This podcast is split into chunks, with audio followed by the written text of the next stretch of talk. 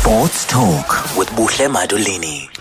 Right, uh, let's move on to some tennis news now, and I'm going to be talking to Peter Stemmet. You you might uh, know him pretty well if you've been a, a fan of well news channels, and generally, if you're a 702 listener, you or a Cape Talk listener, you are somebody that is glued to the news channels as well. Now, he's been in television for more than eight years.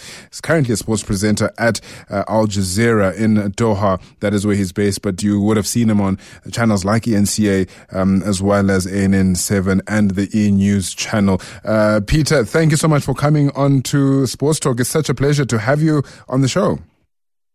Uh, the pleasure is all mine, Buhle. Thank you very much for the opportunity. Look, we're talking uh, tennis, uh, Peter, and of course, COVID 19 has thrown everything into shambles, but we've, we've seen a return to action in some parts of the world. Um, understandably, there was the Battle of the Brits exhibition tournament that took place at the Lawn Tennis Association. I mean, um, during the weekend, Andy Murray, he's made his return, he's come back into tennis, but he did pull out eventually before he could get all the way through to the finals. Yeah, I mean, Andy Murray has uh, had injury problems as well over the last sort of year and a half. Remember, uh, before last year's Australian Open, he actually announced that he was going to retire and that last year's Wimbledon uh, supposedly was going to be the end of his career. But as we know, ever since then, he's been prolonging, I suppose, what is the inevitable. But, you know, it's good to see one of. Um, one of the sport's great athletes um, still competing. However, I, I have to wonder just how much of him not partaking in the remainder of this particular tournament has to do with COVID 19 versus his actual injury problems, mm. which, as I have said, it has been going on for a long period of time. So, you know, I'm not trying to discredit his, his reasons, but as I say, there, there, there is that lingering doubt. Uh, there's also, you know, the concerns that he's raised about the revised ATP calendar, um, especially seeing that there are still two Grand Slams that uh, the ATP still wants to have, and the one will be the US Open and then Roland Garros, uh, only a fortnight apart as well. Uh, what kind of concerns does Murray have with those two uh, tournaments in particular?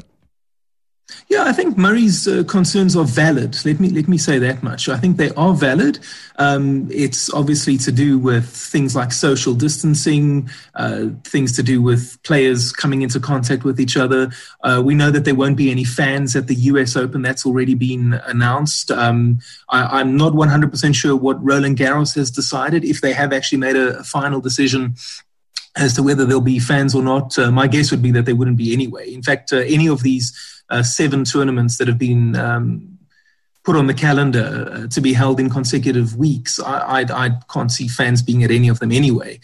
Uh, and I think again, I think that Murray makes a fair point. It's it is a concern, especially like let's be honest, the United States uh, in terms of uh, infection numbers and, and rates. Yeah. Uh, right up there as as one of the worst worst affected in the entire world. So if you're going to be in New York for the U.S. Open, do you really want to be somewhere else in the United States the week before that, mm. or be potentially Europe, you know, shortly after that, and then you just create an, a, a, bigger problem with with things like infections. And I, look, I, am no health expert. I'm not a doctor, or, or, or certainly I'm I'm not even an, an, amateur follower of of medical matters. So, you know, I, I'll be the last person to give any kind of uh, prediction on on infection rates and COVID nineteen. Um, but you know the the numbers are out there, the data is there for all to see, and um, we've got practical. Uh, examples of, of what has taken place and what has happened. So, you know, a little bit of common sense. And as I say, Murray has valid concerns, but at the same time, there will be players who will decide otherwise. And I think that we should respect that. It, every player uh, needs to make their own decision and decide what's best for them. And uh, you know, if Murray decides that it's not in his best interest to play the U.S. Open, then so be it.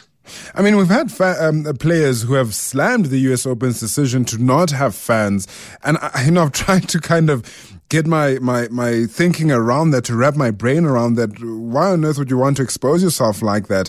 Uh, have you heard any worthwhile reasons as to why these players do not want to play the U.S. Open behind closed doors? Uh, to be honest with you, I think that uh, you, you, you're spot on there with, with, with everything that you've mentioned in, in, in the question. Uh, you know, again, the United States has got a has got you know horrible numbers when it comes to infections and, and infection rates. And the, the bottom line is that the USTA, who runs the US Open, they have to make what they deem the best decision in the interests of the players, the match officials, spectators, sponsors, etc., etc. So they've obviously decided that they want to go ahead and have a US Open this year, as has Roland Garros. Wimbledon, we know, has been cancelled. And now mm. decided that obviously it's not a good idea to have fans in the stadium. And you know, if, if you look at what happened with Novak Djokovic's, uh, t- uh, you know, tour that, that only lasted, I think, two weekends. One one event in Belgrade, the other in um, in Croatia, in Zagreb. Uh, you you look at what happened there, and and don't forget that in Serbia, in particular, the government there actually opened up and allowed spectators to come to hmm. sport. So I know Djokovic has been blasted for, for, for, for what he did, but the reality is that he didn't do anything wrong. He didn't do anything illegal. Fans were allowed to go to the stadium, and that's why he had. Um, why he had that event there. Now, in the United States, they've obviously thought differently. They haven't got those kind of rules. They haven't opened up stadiums for fans to come back. And, you know, quite frankly, if you want to have a US Open, in my opinion, I think that you should have fans there and if it's not safe to have fans there, it takes away so much from from the atmosphere uh, that you know why why have it at all then? Why not just cancel it for this year, write off 2020 and say, all right, we'll come back in 2021 and try again. Exactly. I mean, you know, you, you get the sense with essentially all the sports that's come back uh, during this coronavirus pandemic um, that it's all about the money, it's all about the paper. And, and no doubt with Novak Djokovic, that was one of the reasons why he decided to have this tour that essentially shocked the world because we were going, whoa, wait, what are you doing? Um, but hey, he went on with it. He did. Uh, listen, just one thing, just in defense of Djokovic, and, and, and I'm not I'm, I'm not trying to to uh, sugarcoat what he did and, and, and what happened, but you know hindsight is, is is an exact science, and obviously right now he looks really bad. But just just one point. Firstly, the Djokovic's Adria Tour, the the, the proceeds that uh, were um, generated from that were meant to go to charity. So so let, let let's not just say that this is purely commercial and mm. it's hmm. all for money. It was actually for charity, um, and obviously the players uh, would have got some kind of appearance fee. So, so that's also true. But uh, again, it, it, wasn't necessarily just for money. It, it was for charity. In his defence, and then again, uh, if I can just say again that the reality is that the Serbian government has opened up sports stadiums for fans to go and attend. So yes, it looks really bad right now with Djokovic obviously getting infected. His coach Goran Ivanisevic. Uh, I know Borna Coric was one of the players. I think they, they were Grigor Dimitrov was another one. There were quite a few. Mm. Um, so obviously really, really bad right now in hindsight. Uh, but don't forget that about I think it was two days or two nights before um, Djokovic and his and his players um, uh, arrived in Belgrade for, for that event.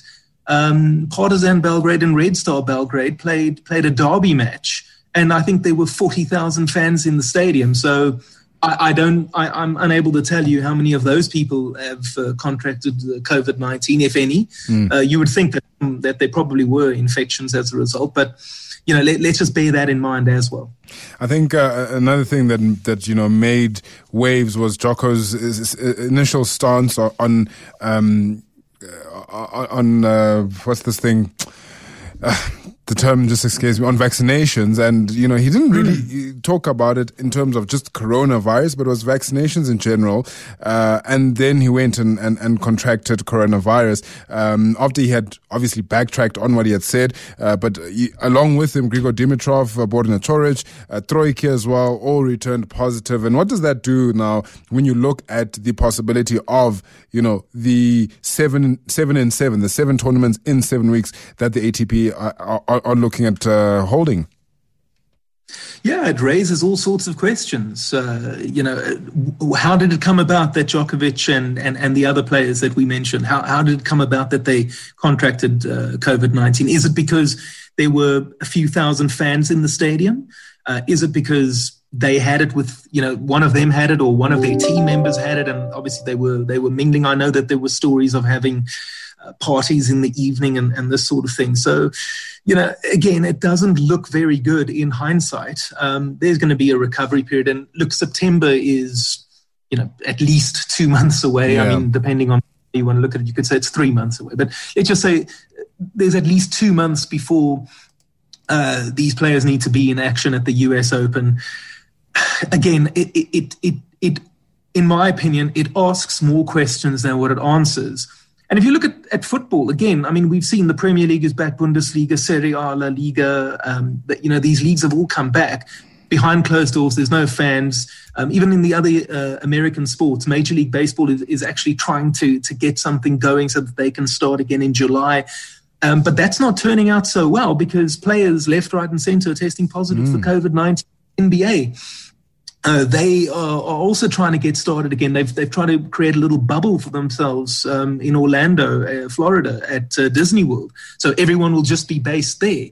Uh, but what happens when somebody, uh, you know, contracts COVID nineteen? You, you know, if all goes well, nobody contracts COVID nineteen. But you know, what are the chances of that happening? You know, you have to factor these things in. So right, we're going to go ahead, we're going to have a US Open, but already people like Djokovic and, and Rafa Nadal have questioned whether or not they would actually travel to the States to go and take part in this. So, you know, it could be a watered down tournament, perhaps. Maybe, you know, Roger Federer won't be there. He's injured. He's not playing for the rest of the year anyway. Um, so it makes no difference to, to, to him and his statistics but maybe it's an opportunity uh, for someone like uh, like Andy Murray to actually win another major, or whoever is, is, taking part. It could be an opportunity for them.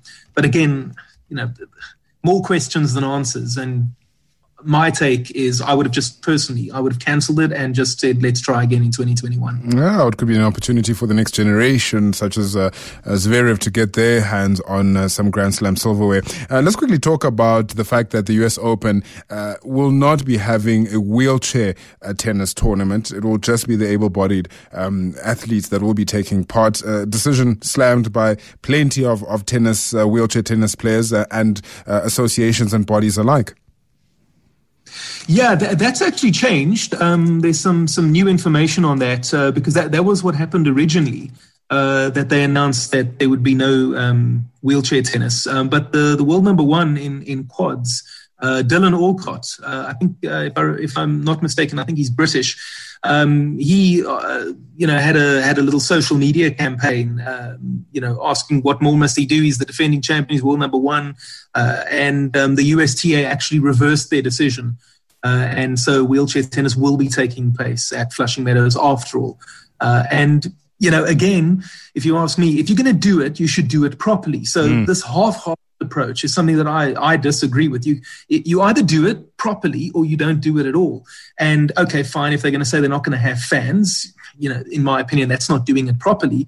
But if we can still have a decent tournament – then okay, fine, let's go ahead uh, and do that. But to just water it down, firstly by not having fans, and then secondly saying we're not going to have wheelchair tennis, you know that that to me that's nonsense. So so it's a welcome decision and a welcome change that. Um, uh, the likes of Alcott and uh, and others will indeed uh, have their opportunity. I mean, you mentioned something a little bit earlier on that um, look, maybe they should have just decided to scrap the entire 2020 uh, season um, and maybe just place, you know, exhibition matches, raise funds for COVID impacted regions and people and players uh, instead of actually trying to revive the season.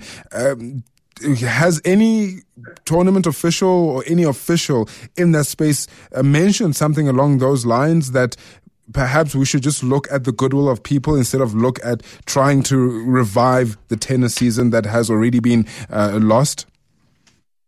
if someone has said that, uh, I'm not aware of it, and that shouldn't come as a surprise. Uh, look, the bottom line is again, I mean, you mentioned it earlier about it being about money, and you know, at the end of the day, it is about money. Um, there are so many commercial interests at stake here. Um, players, obviously match officials, fans, but sponsors and TV rights. You know, the, the, the TV companies want tournaments to put on the TV for people to watch, uh, and then they can sell advertising. That's that's how sport uh, runs. That that that is how it works. You know, people will often talk about. Uh, you know the, the the sort of sometimes the glory or the honor of of of the old days when it, it was gentlemen and ladies that competed. You know what? Uh, those days are long gone and they're not coming back. Um, and quite frankly, um, if you look at what commercialism uh, has done for sport, I mean, obviously there's positives and negatives, but on the positive side, um, it means that athletes are more professional than they've ever been before. And because they're more professional than they've ever been, been before, training regimes are better, diets are better, skill levels have improved. And the reality is, uh, if you ask me anyway, if Djokovic, Federer, Nadal, probably the guy ranked 100 in, in, in, in the world right now, if he had to take on a, uh, someone like Fred Perry in the 1930s, I have no doubt that he would demolish him. And I know a lot of people wouldn't like to hear that uh, and argue that it's that, that, that, it's impossible to make that comparison. And maybe it is because you can't really compare eras. But if you look at how people were training and eating in the 1930s, I can't see how a player from that era would have any chance against somebody from 2020.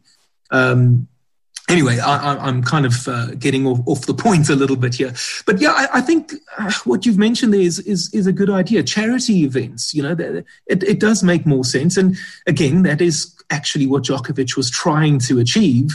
Um, just as we as we now know, um, it, it didn't work out so well. Unfortunately, not. Uh, Peter Stemmet, thank you so much for your time. I really appreciate it. Oh, Buhle, it's my absolute pleasure. Thank you so much. He is an Al Jazeera sports journalist. Uh, you would have seen him, I'm pretty sure of it, uh, from uh, our very own channels in South Africa, ENCA, E News channel, as well as ANN7. Now he is applying his trade all the way in Doha. It's just gone 14 minutes to 9 o'clock. 702 Sports Talk. SMS Buhle on 31702.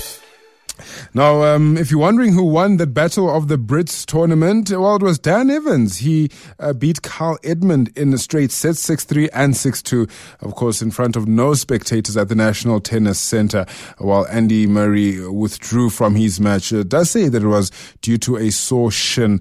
But uh, as uh, um, uh, Peter Stemmet said, we wonder how much of that might have been as a result of this entire pandemic that has caused uh, an, uh, an, extended break in tennis, an extended break in the world of sport. But uh, yeah, our tennis athletes prepare for seven tournaments in seven weeks, and it's going to be grueling and punishing, to say the least. Uh, and we hope that uh, for their sake, they will be able to stay safe, to stay injury free, uh, so that we can have a decent 2021 season at least. Uh, we know that uh, Roger Federer has decided to can the season already and just continue with his rehabilitation as he looks to prolong his tennis career as much as possible. Sports Talk with Buhle Madulini. Right, it's time to talk cars now. Kumi Msagazi on the line. Kumi, welcome to the show. Thanks for having me, Buhle. Uh, now, it says here that you drove a Suzuki S-Presso, and I thought to myself, um, is it a coffee cup? Is it like a, a drink? What, what is a Suzuki S-Presso?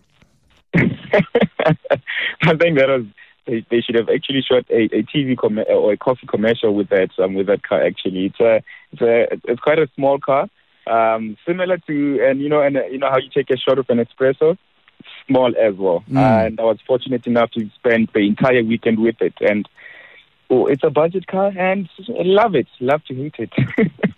you love to did you say look it is a budget car and uh, in the times that we are in at the moment uh, budget cars i believe will will come to the fore a lot more because we still need to get from point a to point b but the the the, the, the money is just no longer there as much um, when you look at it, you can see that it's a budget car. Uh, in terms of in terms of the bells and whistles, though, what have Suzuki given this car to make you feel like you're in a decent vehicle, if I can put it that way?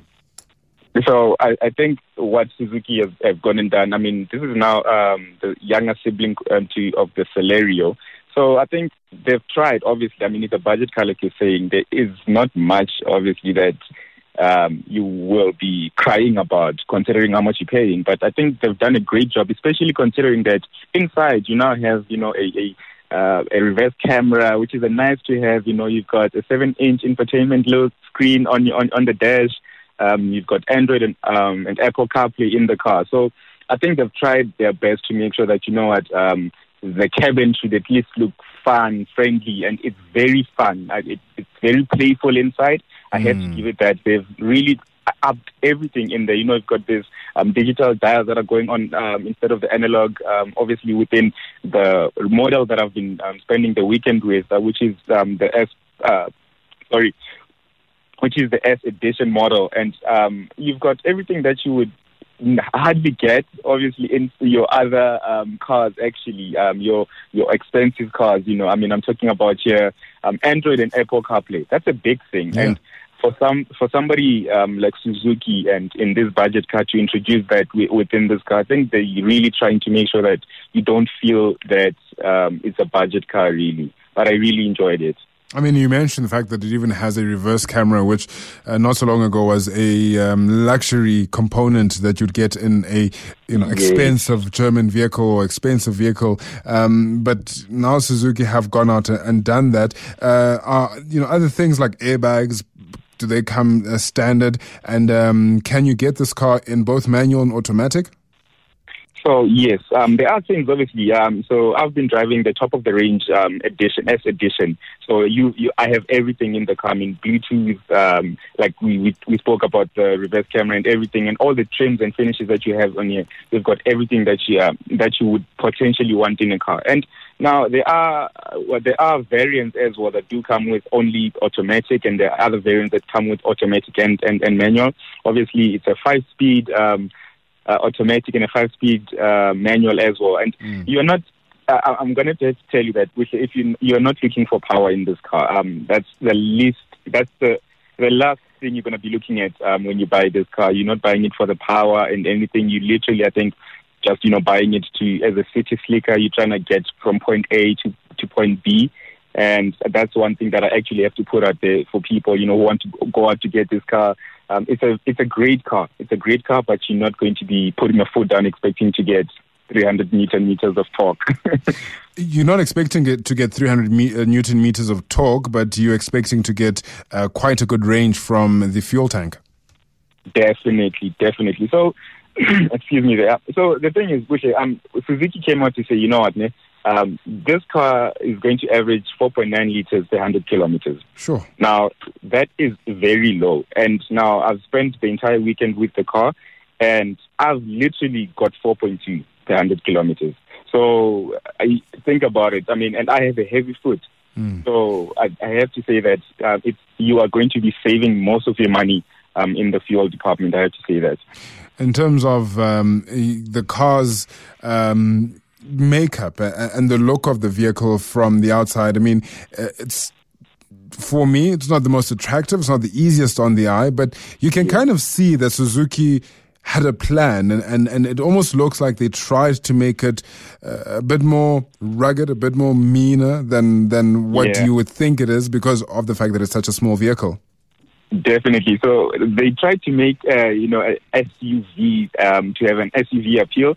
Um, it's quite, it's got 180 millimeter ground um, ground clearance. So they've tried to make it a rugged. Um, you know, we spoke about um, another crossover that we spoke about um, the past week or so, and now that's what they've also tried to do in here. It's, I mean, budget cars. I don't think they are focusing on looks, um, and I honestly, I'm also not a fan of the looks um, but I it, it does the job. I think that front front grill on on its own in its entire entirety, and, and it's it's quite mean looking. It's trying to look mean, but I mean, hey, it's really a, a, a budget car. But I have to say that um, where they've lacked in looks, they've definitely put it down. You know, um, in terms of the interior, in terms of um, you know, even with airbags, Buhle, you know, um, what people don't realize is that with these budget cars, um, they actually some some budget cars do not actually have airbags in, in, in- in the car, you know. And Suzuki has came out and said, "Listen, we're slapping two airbags in this um, in this low car." So it's it's a great thing that they've made up for, you know, where you can kind of overlook the looks and you know um, look at other elements of the car. Uh, In terms of size of the physical vehicle, what kind of uh, car would you compare it to? And um, maybe you can even give some diameter, uh, some um, yeah, the, the diameters of the car, the measurements of the car.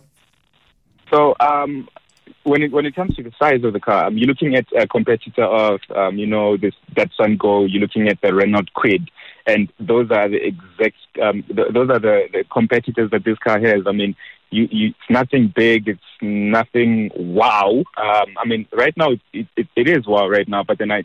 It's not really that uh, that big of a car. Um, I actually don't have the exact um, diameters and the length um, of the car, but it's it's nothing um, I, I doubt you're actually going to be sitting in the car comfortably. I mean, um, when you look at your posture and how how tall of a guy you are, you, you understand what I'm trying to mm. say. So it's not a really big car. It's really just competing with the Renault Kwid, mm. your Datsun Goes, um, and even its own uh, brother, which is the Suzuki Celerio. And not expected to be competing with those vehicles in terms of price range as well, Kumbi. Um, what do, do this uh, Suzuki S-Presso go for? Where, where do they start on the retail market? So when when it comes to to, to, to the pricing um, Suzuki have have in house, I think they've perfected and they've nailed it. So the Suzuki S-Presso starts from 134,900, and that's obviously for your entry level GL model. And when it comes to the model that I've been spending the weekend with, um, it goes all the way to 160,000 rand. Uh, but you know, you need to factor in the fact that um, this is an um, top of the range model and it's an automatic model as well. So that will always obviously um, make the price go higher. But I mean, for 160,000 rand, I mean, I don't think that you'll be getting uh, there's any base price of uh, of a of a car you can get somewhere out there where you'll be um, you'll be having so much luxuries like you do in the Suzuki S-Presso. Honestly. Yeah, well, I mean, look, if you're paying 134,000 or 160,000 for 4.9 liters per 100 kilometers, or as you said, 4.2, um, yes. yeah, definitely, I think it, it might definitely be worth it. Uh, but you're saying you mentioned the fact that it's like a Renault Kwid. It's a small car. It's and it, it, it, plays very well in that segment. Uh, but let's talk yeah. about the cabin space. I mean, you said I, as a uh, you know a six foot two gentleman, would not fit yeah. into into that car comfortably. And uh, if I do, nobody can sit behind me most probably. But uh, um, if I then were to look at the boot space as well, and if you were to put four average sized human beings in that vehicle, a family of four would it be comfortable enough for everybody?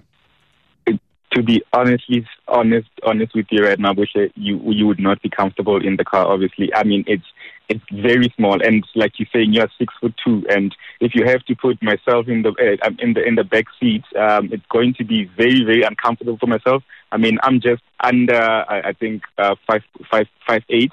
So I'm going to be very uncomfortable, and um, it's not also the most comfortable ride that you're getting. I mean, um, the chassis is not that. Um, it, they they haven't put a lot into the car, obviously, since it's a budget car. Mm. So you're going to be very uncomfortable. The boot space. I mean, you can fit in um, a bag here or two, a school bag, and etc. But you're not going to be um, saying, "Listen, um, a family of four will go on a road trip to to to Durban from Pretoria per se," because you're going to be very very uncomfortable.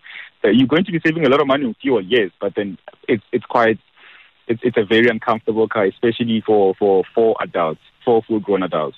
I mean, it screams starter pack, really. It screams college student. It screams first job, uh, and it screams if you really need a vehicle and you might not be uh, able to afford something bigger. Yes. Definitely go for it. Uh, if you compare yes. it to its uh, other rivals in its segment, where does yes. this car stand for you?